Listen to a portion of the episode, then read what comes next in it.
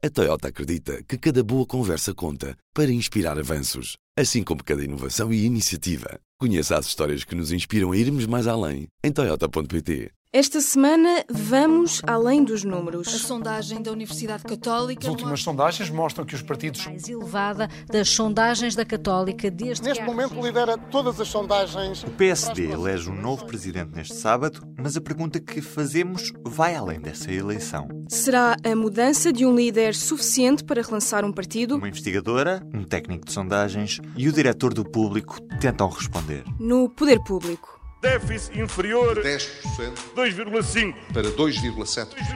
0,8%. 3%. Corrijam-me lá. Below zero. Who ever heard of this? Falemos português. Inevitáveis medidas adicionais. As taxas de juros dispararam em todos os pratos. Não podemos pagar. Este é o Poder Público, um podcast de política. Pedro Santana Lopes e Rui Rio são os dois candidatos à presidência do PSD. Aquele que for eleito tem pela frente a batalha de tornar o PSD no partido mais votado pelos portugueses nas eleições legislativas do próximo ano. Será que consegue? Ligamos para Felisbela Lopes. Sou professora eh, de jornalismo na Universidade. E é também investigadora do Centro de Estudos de Comunicação e Sociedade. Até que ponto é que as primeiras sondagens feitas depois da eleição de um líder são decisivas para uma mudança de rumo? Depois destas eleições eh, para a presidência do PSD, não se prevê eh, uma mudança drástica eh, naquilo que têm sido as últimas sondagens políticas. Por diversas razões. Talvez a principal seja o facto de haver uma percepção de que estejamos provavelmente perante um líder eh, de transição. E essa percepção eh, não foi, eh, não terá sido desfeita neste tempo de, de campanha e de debate entre os dois candidatos, porque este tempo não foi um tempo favorável para se falar do futuro. Falou-se muito do passado, falou-se muito de uma herança que afinal não foi reivindicada em pleno por nenhum eh, dos dois, eh, mas também eh, nenhum assumiu de facto uma ruptura decisiva com aquilo que têm sido os caminhos do PSD e não apontou para um caminho novo.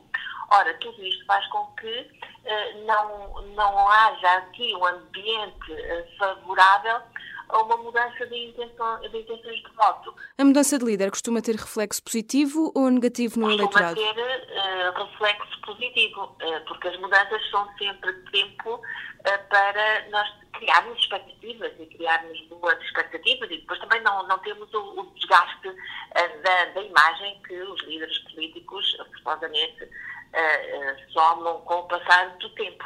Eh, No entanto, no caso eh, do, do PSD, esse tipo de eleições tem demonstrado que o processo se faz sempre da mesma maneira, que houve um, um desgaste mútuo eh, entre os dois, da imagem um do outro.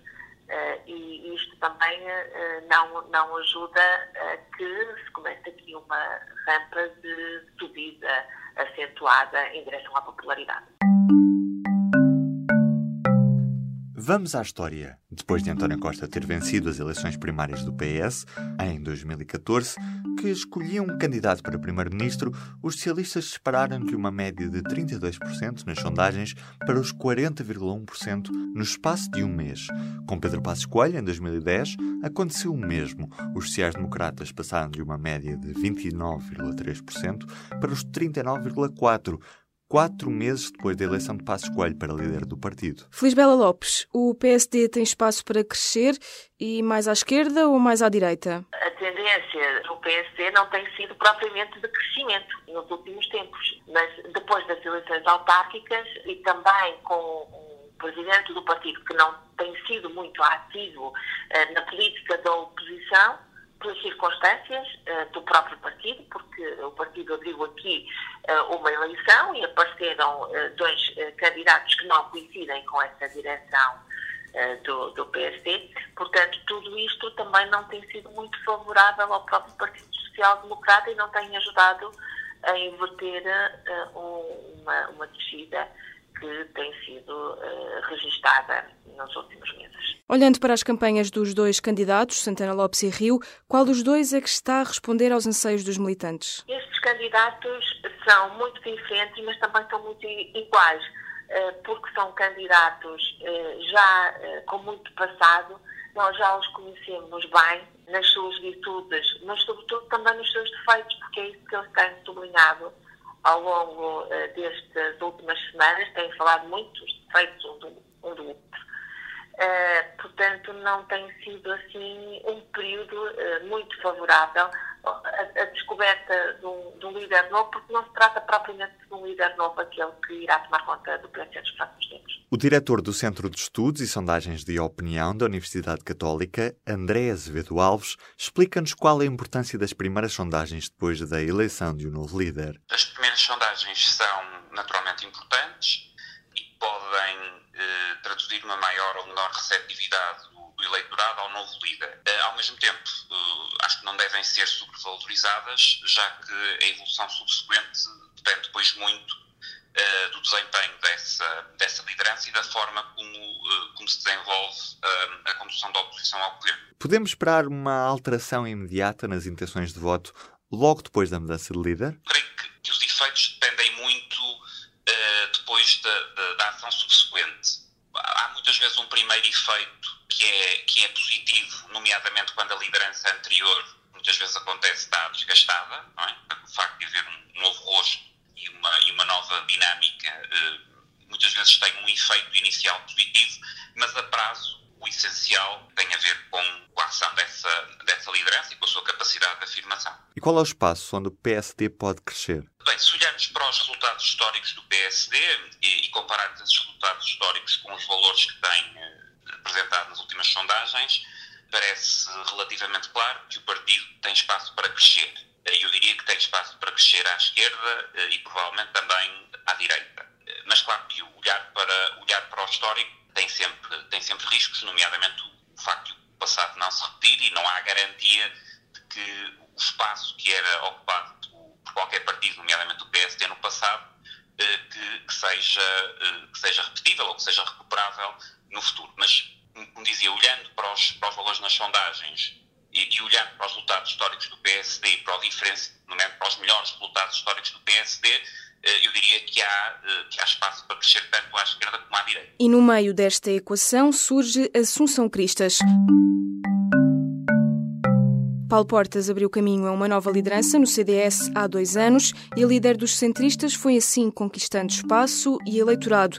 Cristas teve um ponto alto no resultado obtido nas últimas autárquicas, em Lisboa, onde foi a segunda candidata mais votada, ao somar 20,6% dos votos, um resultado histórico. Felisbela Lopes fala sobre esta liderança centrista que pode vir a fazer moça no crescimento do PSD. Pode mexer ao alterar a visibilidade pública do líder do, do PSD, porque nós temos, da parte do CDS, uma, uma líder muito proativa nas questões políticas, mas também com uma atenção permanente aos meios de comunicação social e à forma como a mensagem política é colocada no espaço mediático.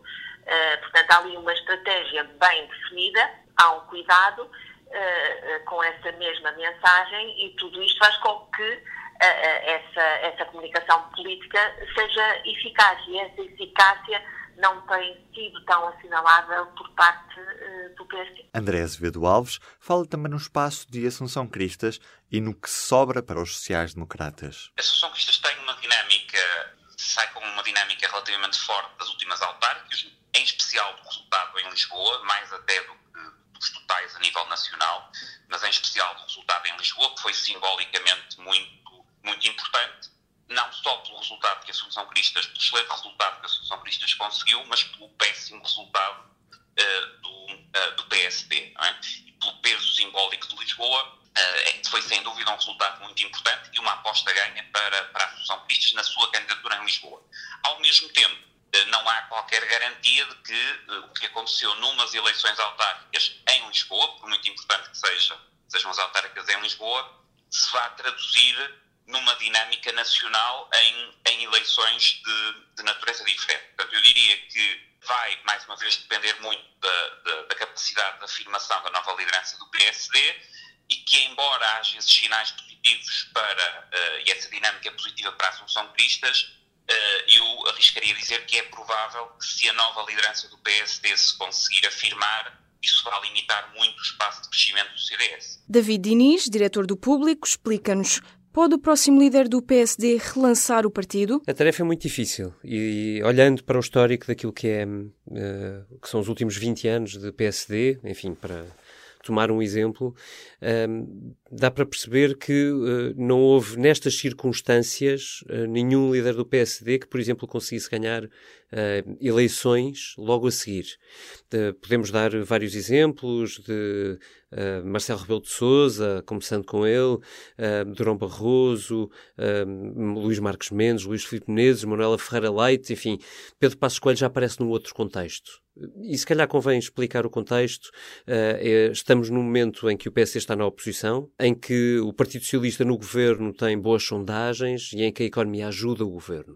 Uh, e que permite uma política redistributiva sem ser objeto de, de, de objeção uh, social, digamos assim, por isso. E, portanto, não é um ponto de partida fácil aquele que o próximo líder pega. Não é uma missão impossível, nunca é. Nunca é porque as circunstâncias mudam rapidamente, como nós vimos no verão passado.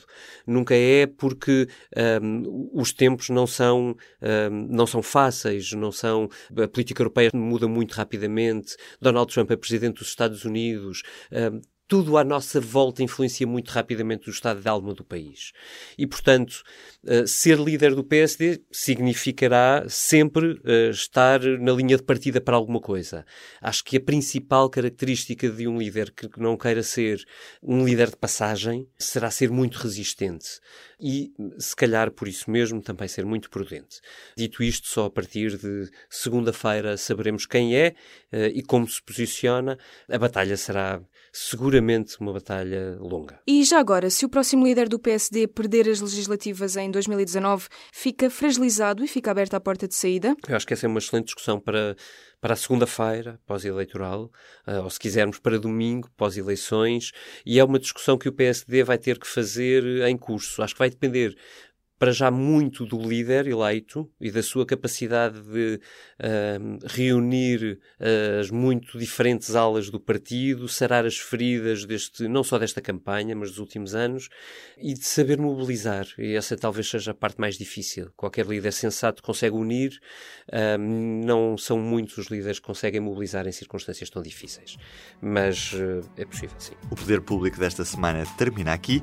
Ficamos à espera dos seus comentários e das suas sugestões sugestões. Até para a semana. Inês Ameixa. Ruben Martins. No Poder Público.